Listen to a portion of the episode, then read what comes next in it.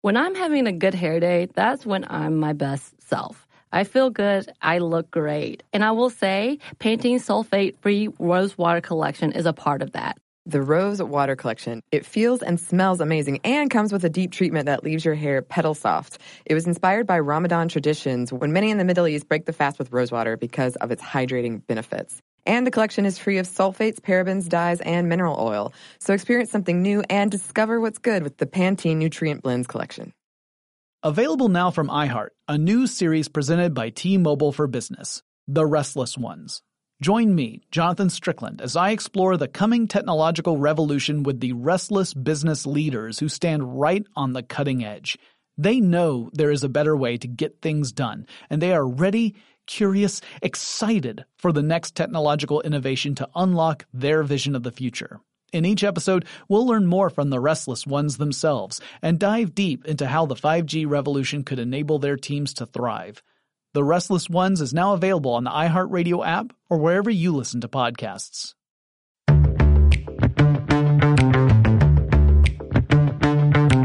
Hey, this is Emily. And this is Bridget. And you're listening to Stuff Mom Never Told You.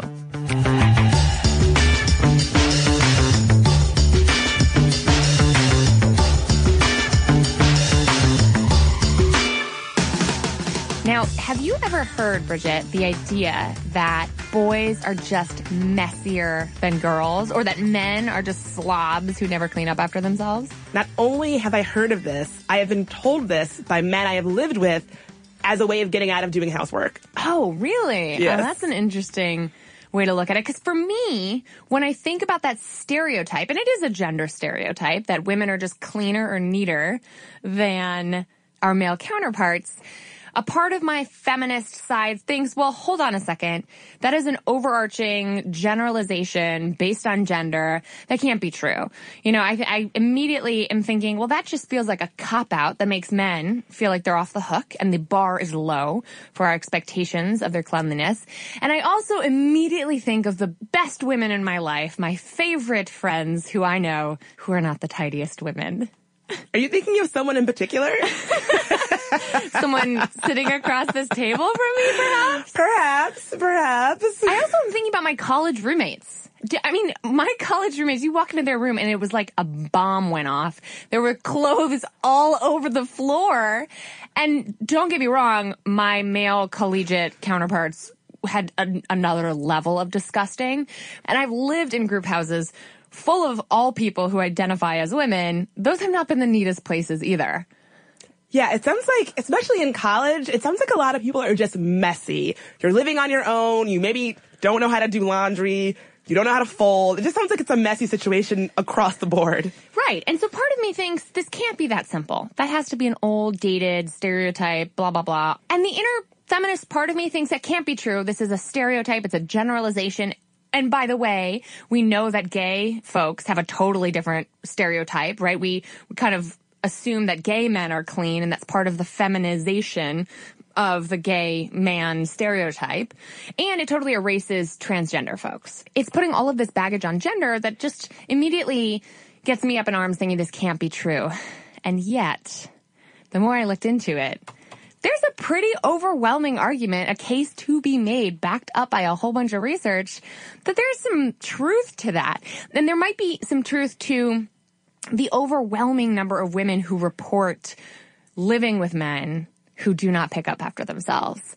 So the first thing I want to acknowledge is that there is a little bit of a difference that is hard to account for. I would say pretty much impossible to account for in all of this data between someone who's just messy and someone who cleans up after themselves. Do you know what I'm saying? Like, to me, there's a difference between people who clean up a lot and people who might be less messy to begin with.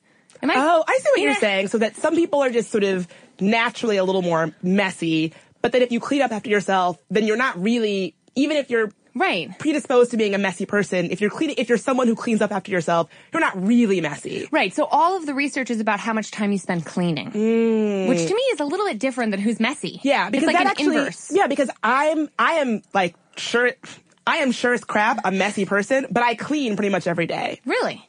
Ish. Uh, let's not. Let's not. Nobody's. We're not going to do an investigative Yeah, report not on that. follow up on that too carefully. Well, it's funny that you mentioned college because that's where some of the research really begins that got me really interested. There was a really interesting study done by College Stats, and what they found is that from a bacterial standpoint, ew, first, I know, Ew. ew. Just total ew. They have a study, uh, little infographic here called the germiest objects in dorm rooms, which that almost feels like too much information. But what they found is that women have very dirty bathrooms and men, the, the male dorm rooms, have really dirty sheets. Oh, Uh, yeah, I know. That's just ugh, too much information. However, Ergoflex, which is a UK based mattress company, also commissioned a study, this time on adult men and women. And they also found that men between the ages of 18 to 25, 55% of them only change their sheets four times a year. alert, alert. Do not go home with men. If you get in their bed, they are not changing their sheets enough. So bad. Watch out, y'all. And I guess what that really results in is not only bacterial growth and like literal fungus that can form in between the threads of your sheets, but we're also talking about dust mites and bed bugs and all kinds of nastiness. And the health community really recommends changing your sheets every two weeks, which, okay, I don't do that. How often do you change your sheets? I'm more like a monthly sheet changer. Now I wish more regularly because I, I learned way too much about how gross that is. You're gonna change them as soon as you get home. I know. Well, I just did. And it, re- it made me realize when I first started cohabitating with Brad the Boo, he never even thought, oh, these sheets are dirty. We should change them. That was a novel concept to him that I had to introduce. I have to say, I'm talking a lot of crap about people out there that aren't changing their sheets enough, but I will be remiss to not mention that maybe back in 2012, I was at a workplace and I was just sort of casually talking to a coworker and I said, isn't it funny how you wash your t-shirts every day, but then you pretty much never wash your hoodies? And she said, hold the phone, you're not washing your hoodies? And I was like, no, you don't need to wash hoodies. That was the first time I found out that people were washing their hoodies this entire time. Febreze that, sh- right? I was like, you don't need to wash a hoodie. I'm the same way about jeans, though. Oh, you're actually not supposed to wash jeans. Oh, good. Okay. Yeah, you can put them in the freezer. That well, I don't know if this is actually What? true. If you put jeans in the freezer, they stay clean for longer. Look it up. Yeah. All right. I only wash my jeans more than that. Like, I don't never wash my jeans. I- only wash my jeans from necessity because I constantly am spilling up myself. I feel like we're sounding like messier and messier and grosser and good. grosser people. I feel like a confession box is what's happening here. It feels like a, a burden has been lifted. But we'll also feel better by the end of this episode because another study was commissioned by Home Advisor amongst over 2,000 adults who live with a person of the opposite gender. So again, this is super heteronormative. We have to say that. It's not really taking consideration data on same-sex couples.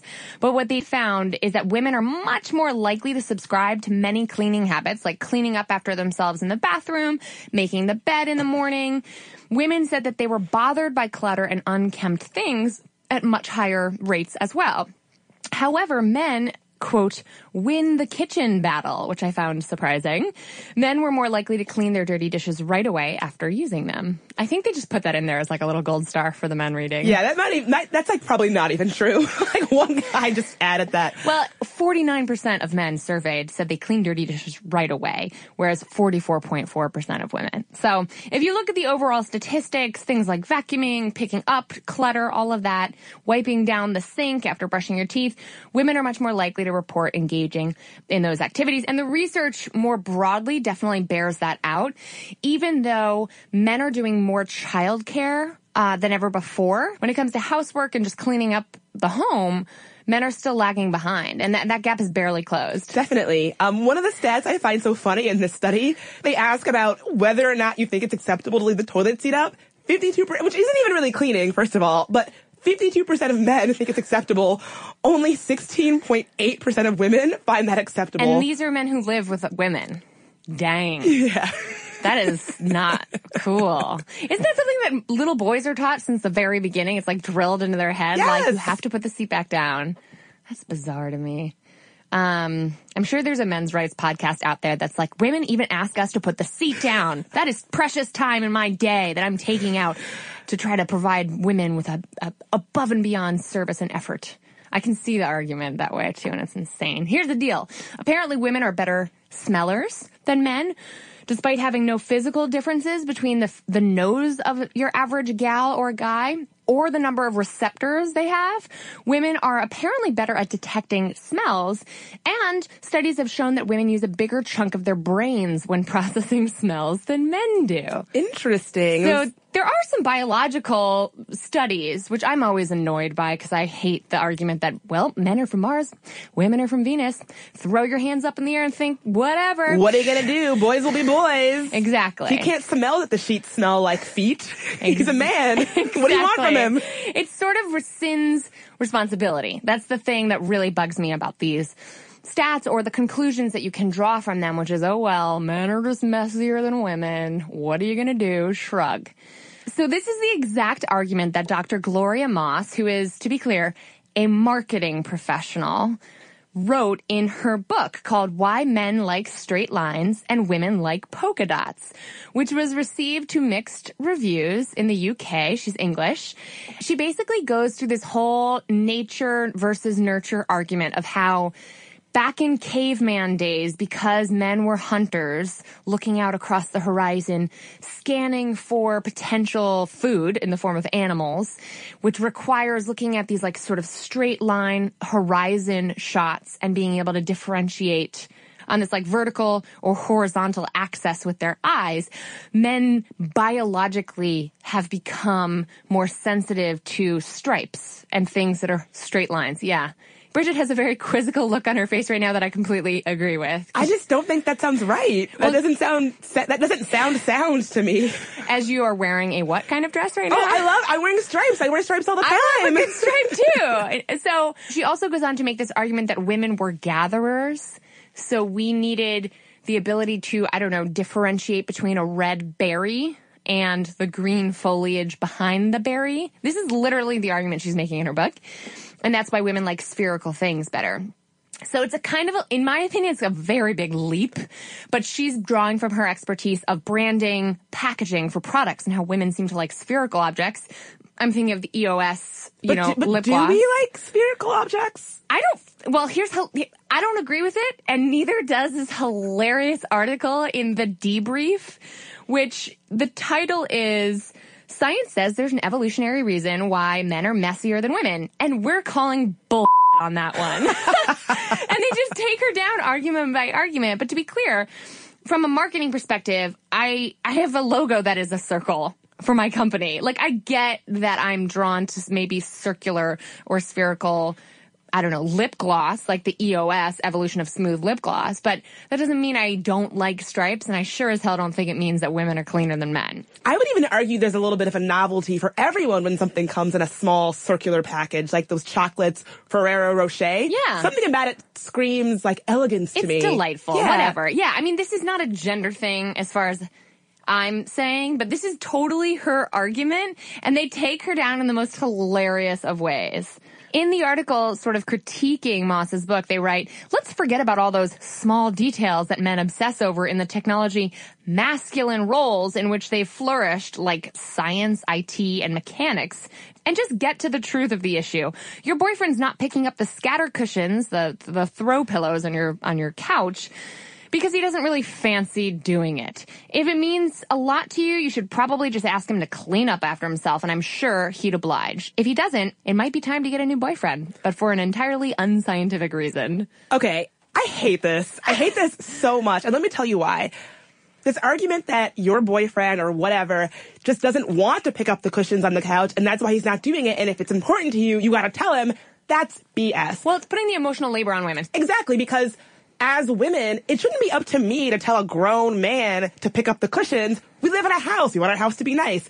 This is just putting the labor back on the woman, and that's just on top of all the other crap that we deal with. That's just putting more stuff on us. So I hate, I hate, I hate this argument that if you want your boyfriend to pitch in around the house, that you should just be doling out tasks. No, he should be a full, a fully functioning member of your of your domestic household. And we're going to come back to that because I also intrinsically want to get on board with that rallying cry and think this lady is full of it. But two things make me think differently. One, LGBT couples are doing this better. And there is really interesting data on having open dialogue and conversations about what you want and need in terms of cleanliness as being critical to their success, which we're going to get to at the very end of the episode. But secondly, as much as I think this sounds like bunk and want to get on board trashing this theory, actually there's some pretty compelling evidence that shows men really don't notice the mess or that the men are less likely to notice mess than women are. Emily, can you not rain on my hate parade? I was all set to trash I know, this. I'm usually right there with you. But here's the deal. Even though it sounds sexist to say, you know, men are off the hook, there's this whole hypothesis called the epistemic hypothesis that Alexandra Bradner in the Atlantic magazine really breaks down. She writes, Perhaps men simply can't see what needs to be done. They didn't see their fathers doing these tasks, and their mothers did their invisible work quietly and without call for recognition. She's talking sort of historically, I would say like a generation or two ago. In this case, our male partners suffer from what philosopher Norwood Russell Hanson called seeing as. Without the requisite background as a trained scrapbooker, for example, men do not see a pile of old photos as a distracting project waiting to happen. It's just a pile of old photos. They live in a different reality. It's almost like men have a completely different perception of clutter and mess that might bother women more so than men. I think that's fascinating, but I still want to push back a little bit because I don't think it's okay to draw those kind of sweeping conclusions about men and women based on that kind of thing. I still don't feel super comfortable with that. I totally agree. And to the extent that it's a nature versus nurture argument, I think it's much more acceptable to me to think that men have been conditioned to not have to worry about mess. But in reality, there's this sort of difference of opinion in the research. Some people think men have just not been acculturated or socialized to see mess as their problem and are less likely to have it in the foreground of their vision. It sort of recedes to the background and isn't of focus to them. Whereas other scientists literally say that they have a different cognitive architecture. And there's some very early selective attention data suggesting that distractions are costly for women, but when it comes to men, these same distractions may serve as cues to get men to pay attention to whole categories of things they might otherwise ignore. There's this book called Hidden in Plain Sight, The Social Structure of Irrelevance, which I just kind of love that title, of which the whole point is that everything we do depends first on what we define as worth noticing. You can't care about mess or really anything else if you don't even see it as your reality.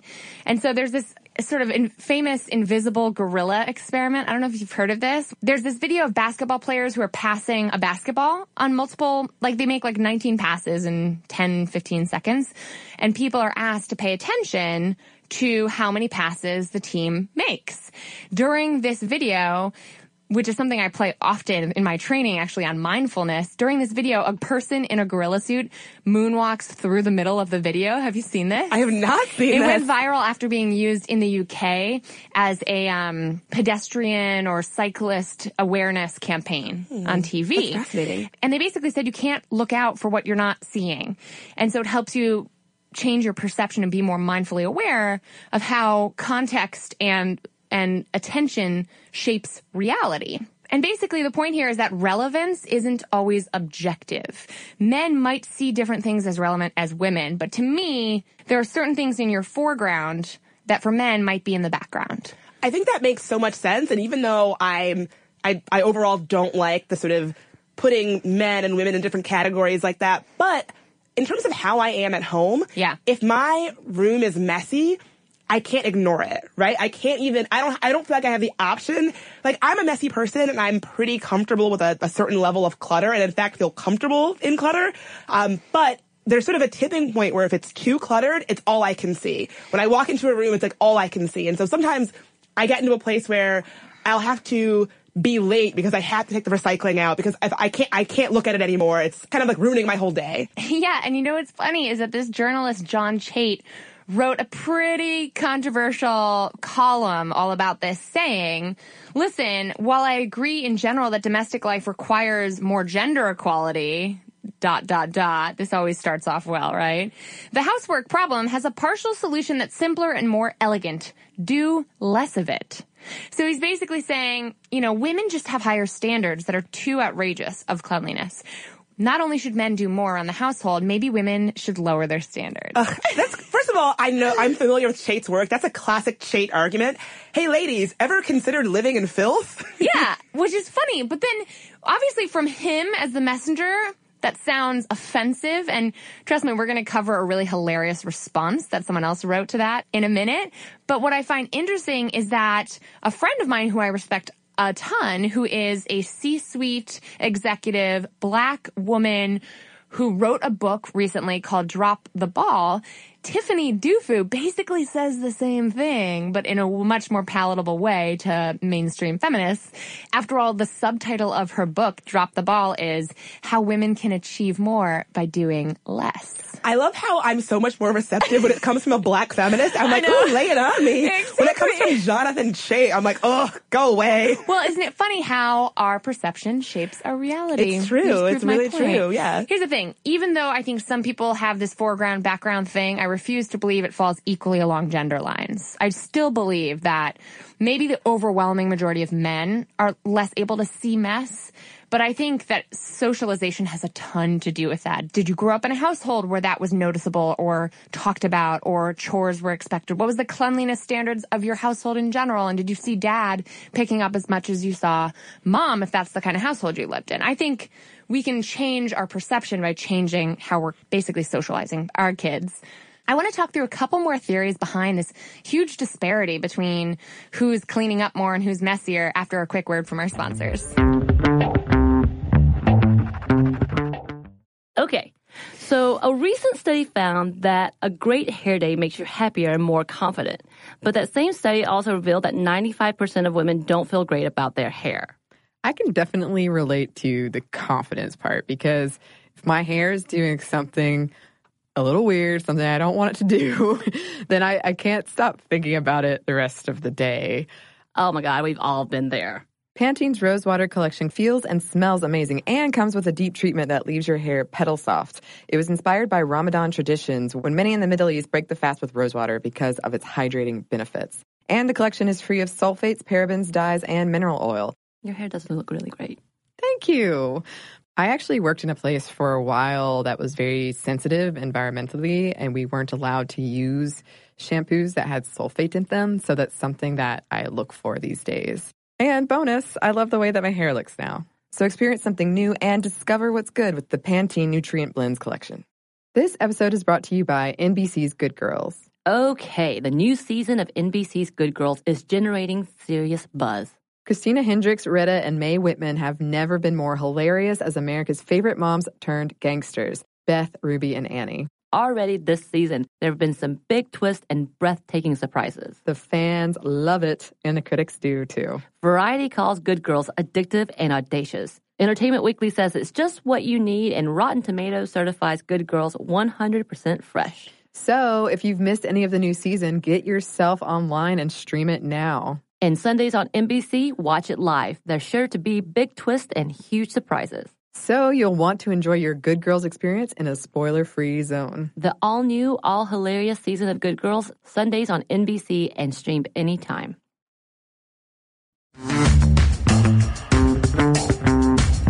And we're back, and we're talking through why the heck the stereotype that men are messier and women are cleaner is maybe not so much of a stereotype, but in fact a reality.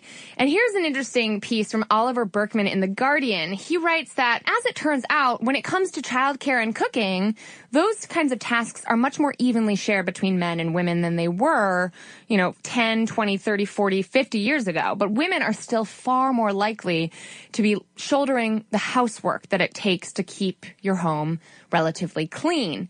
What is interesting, and the first theory we just broke down, is that maybe men don't see the mess. And one study even found that single men, with no one else to shoulder the burden of cleaning up, did half as much as single women when it came to hours spent on cleaning. So there is evidence to suggest that maybe they just don't see the mess or are less bothered by it than your average woman. That sounds super, super, super true to me. First of all, I've known some men, some single men who live alone, where you go into their bathroom and you think, how can you live like this? Doesn't this mm-hmm. bother you? Isn't this driving you up the wall? and they don't even see what you're referring to. I know some guys out there who I guarantee have never scrubbed their bathroom floor ever in the existence of them living in their places. A friend of mine badly, badly, badly wanted to hire a housekeeper, but her husband was very much opposed because his mom was a housekeeper and they had grown up seeing their mom, you know, scrub floors. And he said, no, you're not going to be the kind of family that, that outsources our housework. So basically she was like, I'm going to do a little experiment. She hired a housekeeper who came every day. Every this, day? Every day. This person came, cleaned up for them and their kids. She would let them in because she worked from home. And her husband never even noticed. So after about a month or so, he ends up bumping into the housekeeper and she's like, Oh, aren't you the, you're the husband of the, of the woman who has hired me. And he's like, what's she talking about? he didn't even notice that somebody had been coming to carefully and meticulously clean their house every day. So it's really like they don't see the mess They don't see the mess. or the cleanliness. So it's like all of that effort is invisible. So it could have been done by the wife, right? All of that effort or by the house cleaner or not at all. or not at all and he wouldn't even have noticed. There's a really great video where this guy assumes that his coffee table is being cleaned by magic every night. He says, babe, did you know our coffee table is magic? I leave cups and dishes and magazines on this coffee table every night. And when I wake up, they're magically gone. Oh my god. That sounds like yeah. It's like the tooth fairy of house cleaning. It's called being a woman. It's awful. That's not the kind of labor we're asking for. But if it's like choosing between just clean less ladies, like John Chait says, or the what obviously happens, which is the passive aggressive spiral that I fall into. I don't know if you feel this way, but I think, okay, we're down to one toilet paper roll left in the house. What's his next move? That's what I do. I would, I, I'm, if I, if I'm, if I'm Brad the Boo, I might take some interesting actions there. But let me just say, I have willingly gone to the point of having no toilet paper in the house as opposed to setting the standard of me being the household supplies manager and reordering to the point where just two days ago, an Amazon box arrives that he ordered that included toilet paper. Well, you know, Emily, anything can be toilet paper if you want it bad enough.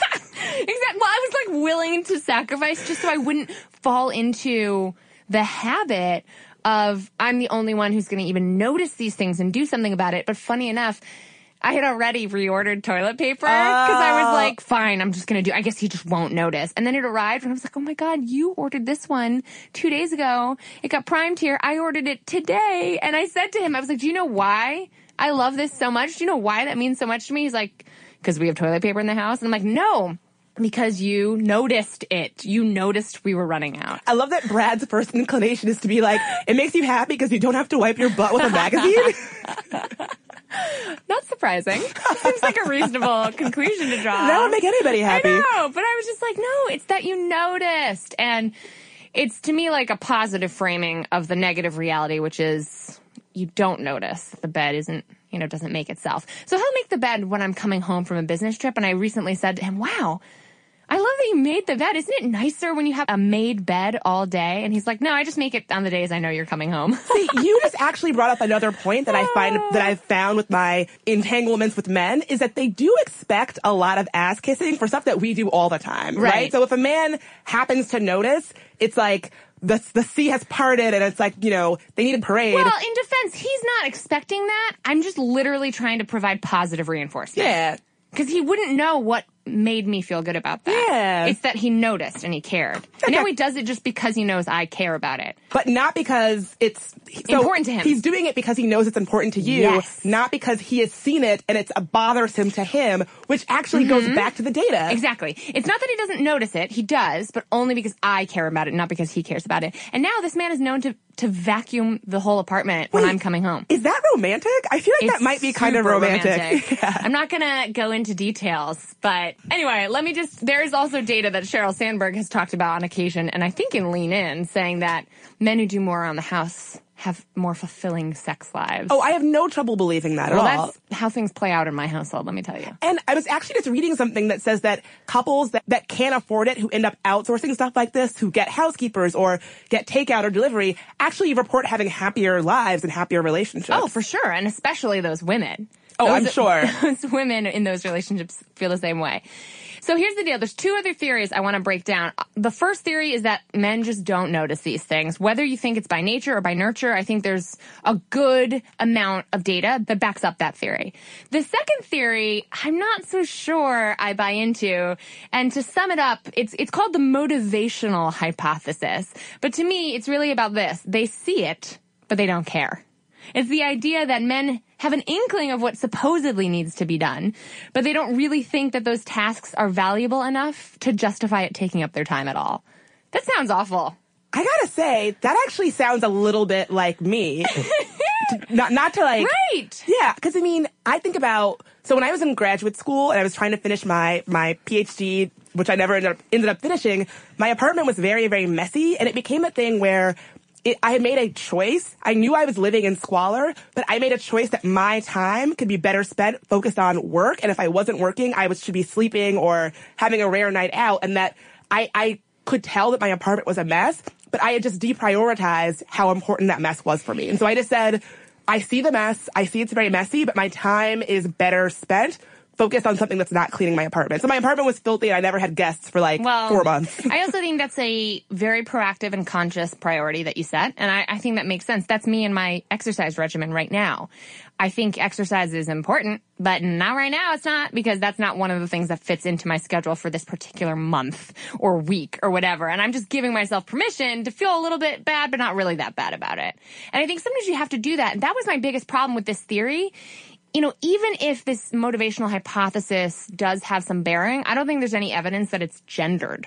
I think this thought process, this philosophy of I'm not cleaning up or I'm not doing the dishes right now because my time is better spent elsewhere isn't super connected to your gender identity. I don't think it is either. I, I would even argue that one, it's the kind of thing that's probably really difficult to prove in research. And two, I think it probably has more to do with your temperament, what you're up to, what you, what you consider valuable and not valuable, what you consider productive and not productive. I agree.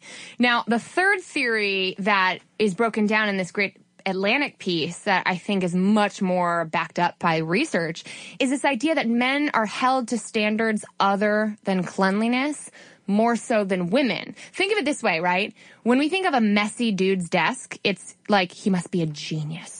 He must be so busy that he doesn't have time to clean his desk, which is piled up with paperwork, and he's focused on building client relations or doing his job super well. He's some sort of mad scientist genius dude. When we think of women who are slobs in the office, we think she's a hot mess. She's like a Bridget Jones character. I thought you were going to say a Bridget Todd. No, never. She's one of those Bridget Todds you're always hearing about total slob. Ah, just one commonality there. The name is all I'm talking about. But it's this idea that actually being a messy woman comes with some really negative assumptions from your colleagues. Yeah, I've definitely felt that. I've been on the receiving end of, of being a woman who always has a messy desk. First of all, I'm someone who works better when things are a little bit cluttered. It can, it can look like a big pile of garbage, but I know where things are. Like, I know this pile is this kind of thing. I can, I know that this thing on top of this pile means X, Y, Z. So it definitely looks ridiculous, but I don't think anyone is looking at my desk and thinking, oh, she's probably changing the world. Look how messy her desk is. And I bet that for men, they probably are thinking that sometimes. Yeah, I mean, it's just a different standard that we hold men and women to. Sheryl Sandberg and Adam Grant actually break this down in the New York Times when they wrote about office housework, which is the idea that women are expected to clean up around the office. Whereas when men chip in and are extra helpful around the office, they're doing what is above and beyond expected of them. So they get rewarded with this like social boost, social praise. Whereas women who basically don't help, she's a team player. She's expected to be communal. But really, when a man says no to office housework, he's assumed to be busy. A woman is assumed to be selfish it blows my mind how gendered these things are. And that sounds like so many other things. The episode that we did around the daddy bump, where when a man has a child, it's assumed that he's this great dad, blah, blah, blah. And it actually improves his status at work and how that's not true for women. The opposite I, yeah, is quite true for women. It's, it's time and time and time again, we see these things of expectations for women that if they don't meet, they're they're falling behind and dinged for it. But if men just do the bare minimum, they get a parade in their honor for it. Exactly. I mean, New York University psychologist Madeline Heilman found that staying late and helping another employee or colleague prepare for an important meeting earned men a 14 percentage point increase in favorability ratings than a woman. So thinking about how helpful is your colleague if he stayed late to help out with your presentation and he's a dude, you're going to rate him 14% more helpful, favorable, positive than women. Whereas when both people in this experiment declined staying late and being helpful, a woman was rated 12 percentage points lower than a man when it came to favorability. Wow. What I found even more fascinating about that is this idea that when men do actually help in those ways, they're more likely to do so in public, while women are more likely to do so behind the scenes. Thus, they probably don't even get credit at all. So they're much more likely to take the helping option that, you know, is kind of flashy, gets some public praise, everyone can see it, whereas a woman could be behind the scenes helping and no one might even ever know. Exactly. And even if they did know, they don't seem to care as much. And this is what brings us back to John Chait's argument that you should just care less and clean less because maybe your standards are just too high. In the workplace environment, women who do that risk being penalized. And this is exactly what Emily Shire wrote about in Slate when she wrote an article titled, There's a reason why women clean more. They're judged for it. She writes about how President Obama described his first DC apartment when he was a junior senator here being piled with pizza boxes and how culturally or sort of socially we look at stories like that about messy men as lovable, kind of absent-minded professor type characters. But for women in pop culture, on the other hand, or just in common sort of society that we talk about, messiness is related to one's life being in total disarray. And let me tell you, as a kind of messy woman, I can totally, totally, totally confirm that. Um, by the way, I've gotten Wait, a lot better. Confirm that it's connected to your life being in disarray or that other people assume your life is in disarray? Maybe a little bit of both. no, I'm kidding. I mean, definitely people look at messy women in a different way. Um, I'll never forget once I was, I was, uh, having my bag checked trying to go into a nightclub for a concert. And my bag, I had this, I was traveling, so my bag was huge and it was full of a lot of different stuff, like contact solution and I think like a notebook and like just a bunch of random crap. And the bouncer said, are you living out of your car? Oh my God. And I was like, just my purse is a mess doesn't mean I'm living out of a car, Judge sir. much? Judge much? Yeah, jeez.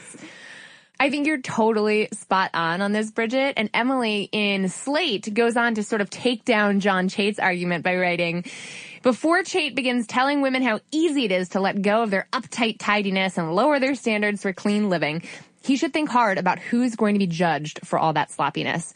And then maybe he should pick up the duster. I love that takedown so much. First of all, I I could read anybody take down Chait and l- love it. But I love that she reminds him, hey, you don't know what it's like to be judged. You don't know how harshly women are judged for this kind of thing. Think about when you have children.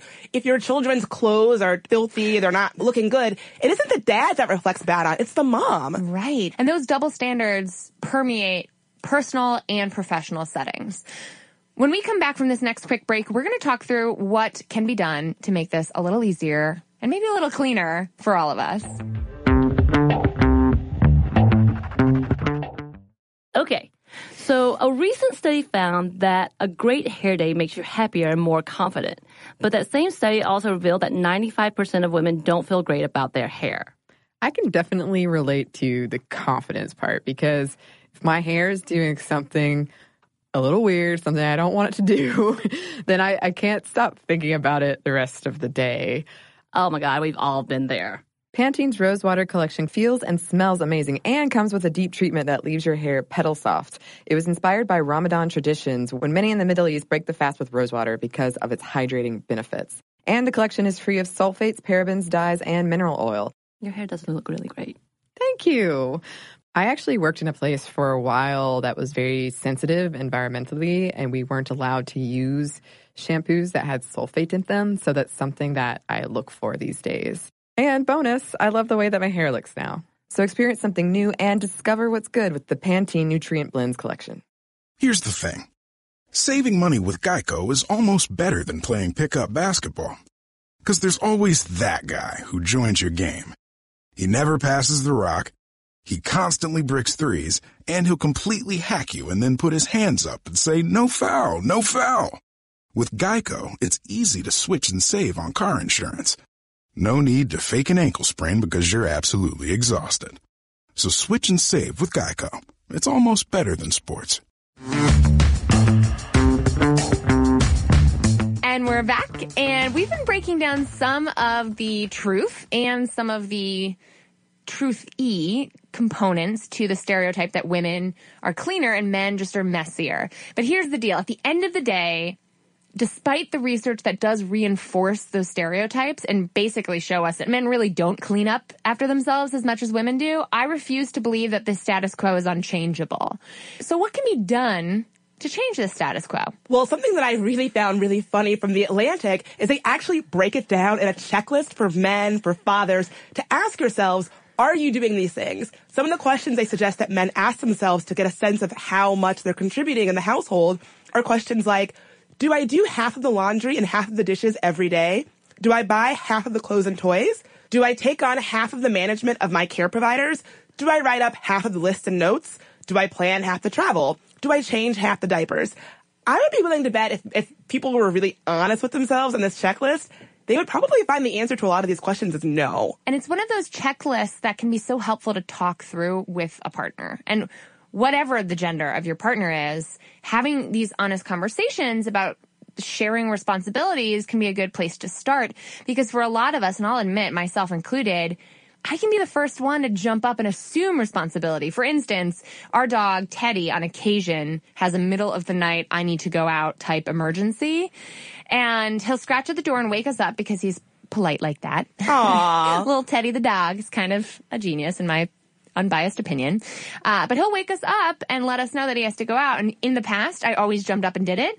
And now I'm getting in the habit of just whacking Brad a little bit and being like, the dog needs to go out. It's four o'clock in the morning. I did this the last time it was a thing. And now he's like learning to jump up and take care of it. I love it. I mean, it was, I had to first recognize that, oh, I've been assuming all the responsibility on this and actually ask for the help I need. Yeah, I like that. Not only should we be asking ourselves these questions in terms of our, our houses and our domestic situations, but these same kind of questions can be useful and translated in the workplace as well. Grant and Sandberg talk about the ways that we can really be thinking about the same kind of thing in the workplace. You know, are you the one who does the dishes in the office? Or are you the one who leaves your mug on the counter and you just assume someone else is going to do it? Are you the one who's assuming responsibility for the various kinds of office housework that pile up? Or are you just, just assuming it's going to be someone else's problem? Wasn't there an office episode about like a chore wheel that Pam came up with? She like illustrated like a chore wheel to try and have different people take different responsibilities for different chores on, on different days.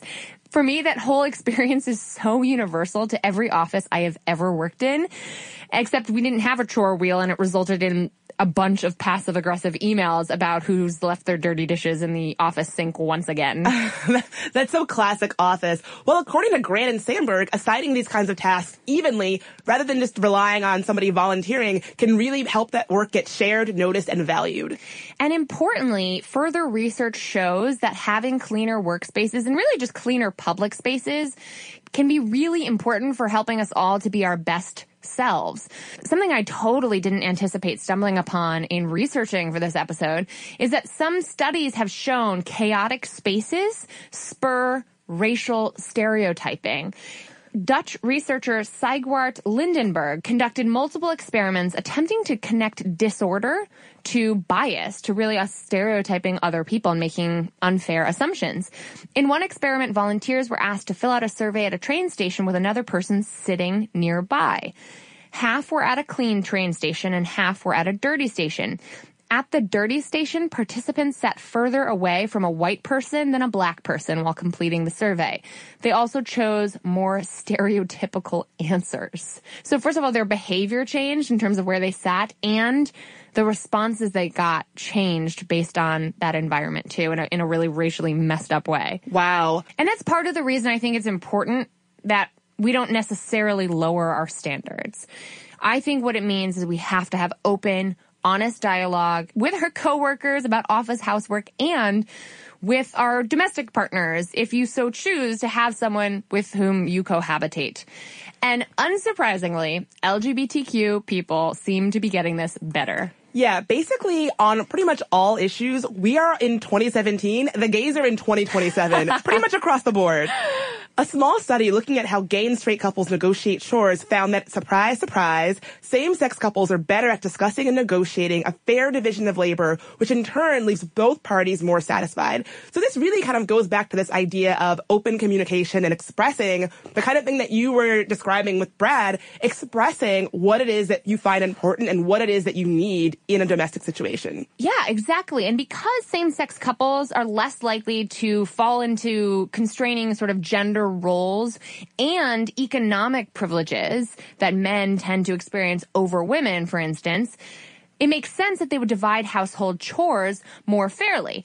Researchers asked a mix of 225 couples. What they found is that 44% of same-sex dual earner couples shared equally in laundry responsibilities versus 31% of heterosexual couples. Furthermore, 62% of same-sex dual earner couples indicated that they share sick childcare responsibilities versus only 32% of straight couples. I know earlier in the episode I was raging against the idea that we should be doling out responsibilities, but if you never have that conversation about how this stuff is going to be divided up, you never have that conversation and it just gets left to whoever. This seems like a much better way to do it. Mm-hmm. What I also find really interesting is that according to the author of that study, men in gay partnerships are much more likely to discuss these things, whereas women in straight partnerships are much more likely to say they wanted to, but didn't. Yeah, and that was me for a long time. There are still chore sharing conversations that I want to have with my partner, but it's just a good reminder that when you fall into gender stereotypes, it's easy to assume you don't need to have that conversation. So unless we're proactive about having the dang conversation and stop biting our tongues, we're gonna have less satisfying household division of labor. And when it comes to measuring satisfaction around the division of labor, the researchers found that it's not necessarily about perfectly equal division of labor. Because that's not really something that's easy to strive towards necessarily. Yeah, that doesn't sound realistic. It's not plausible. It's not always possible, but the difference is whether you felt like you had a voice. Did you say what you wanted to say or did you just let it evolve and feel like it just sort of happened that way? Or did you just get really passive aggressive and stop buying toilet paper and just kind of see what happens? Sometimes those passive aggressive games are part of a more assertive strategy. no, it's not. You're like, I'm it's playing like, the long game. This is chess. This is chess, not checkers. Let me tell you, it didn't feel like chess when I'm sitting on the toilet thinking, oh dear, I may have won the battle, but I have lost the war. Oh, I love it. This is good. All right, Sminty listeners, we want to hear from you on this. How does the division of household chores look in your household? Are you a very neat and tidy lady who lives with a slob of a dude? Or are you a dude who likes it neat and tidy and gets annoyed when people make assumptions about your sexuality for your cleanliness or wanting to look put together? Are you a woman who lives like a filthy pirate like myself? Honestly, I actually wouldn't mind being tagged in some really liberating Instagram photos of a messy ass apartments. Make us feel better about ourselves. Either way, we want to hear from you. What did you think about today's conversation? Do you feel like it's a nature or a nurture argument? I'm really curious to hear from your experiences on that, and especially from our male listeners. Do you run into this stereotype? Do you feel like you're helping? Are you doing 50% of the household chores at work and at home? Uh, and do you think that your perception of that 50% is actually, in reality, 50%? So tag us on those filthy apartment photos at Stuff Mom Never Told You on Instagram. Tweet at us at Mom Stuff Podcast on Twitter or send us a good old fashioned email at momstuff at howstuffworks.com.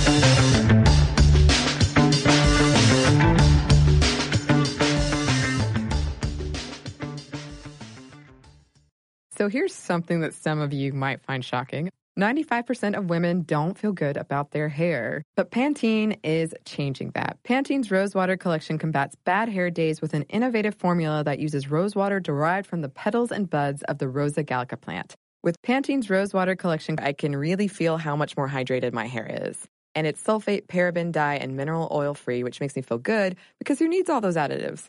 Experience something new and discover what's good with the Pantene Nutrient Blends collection. This episode is brought to you by NBC's Good Girls. The new season of NBC's Good Girls is generating serious buzz. Christina Hendricks, Retta, and Mae Whitman are hilarious as America's favorite moms turned criminals. This show is the perfect blend of comedy, action, and romance. No wonder critics call Good Girls your next TV addiction. And Rotten Tomatoes rates it 100% fresh. Ooh, Good Girls, Sundays on NBC. The new season has already had some wild twists, so watch live. And stream anytime.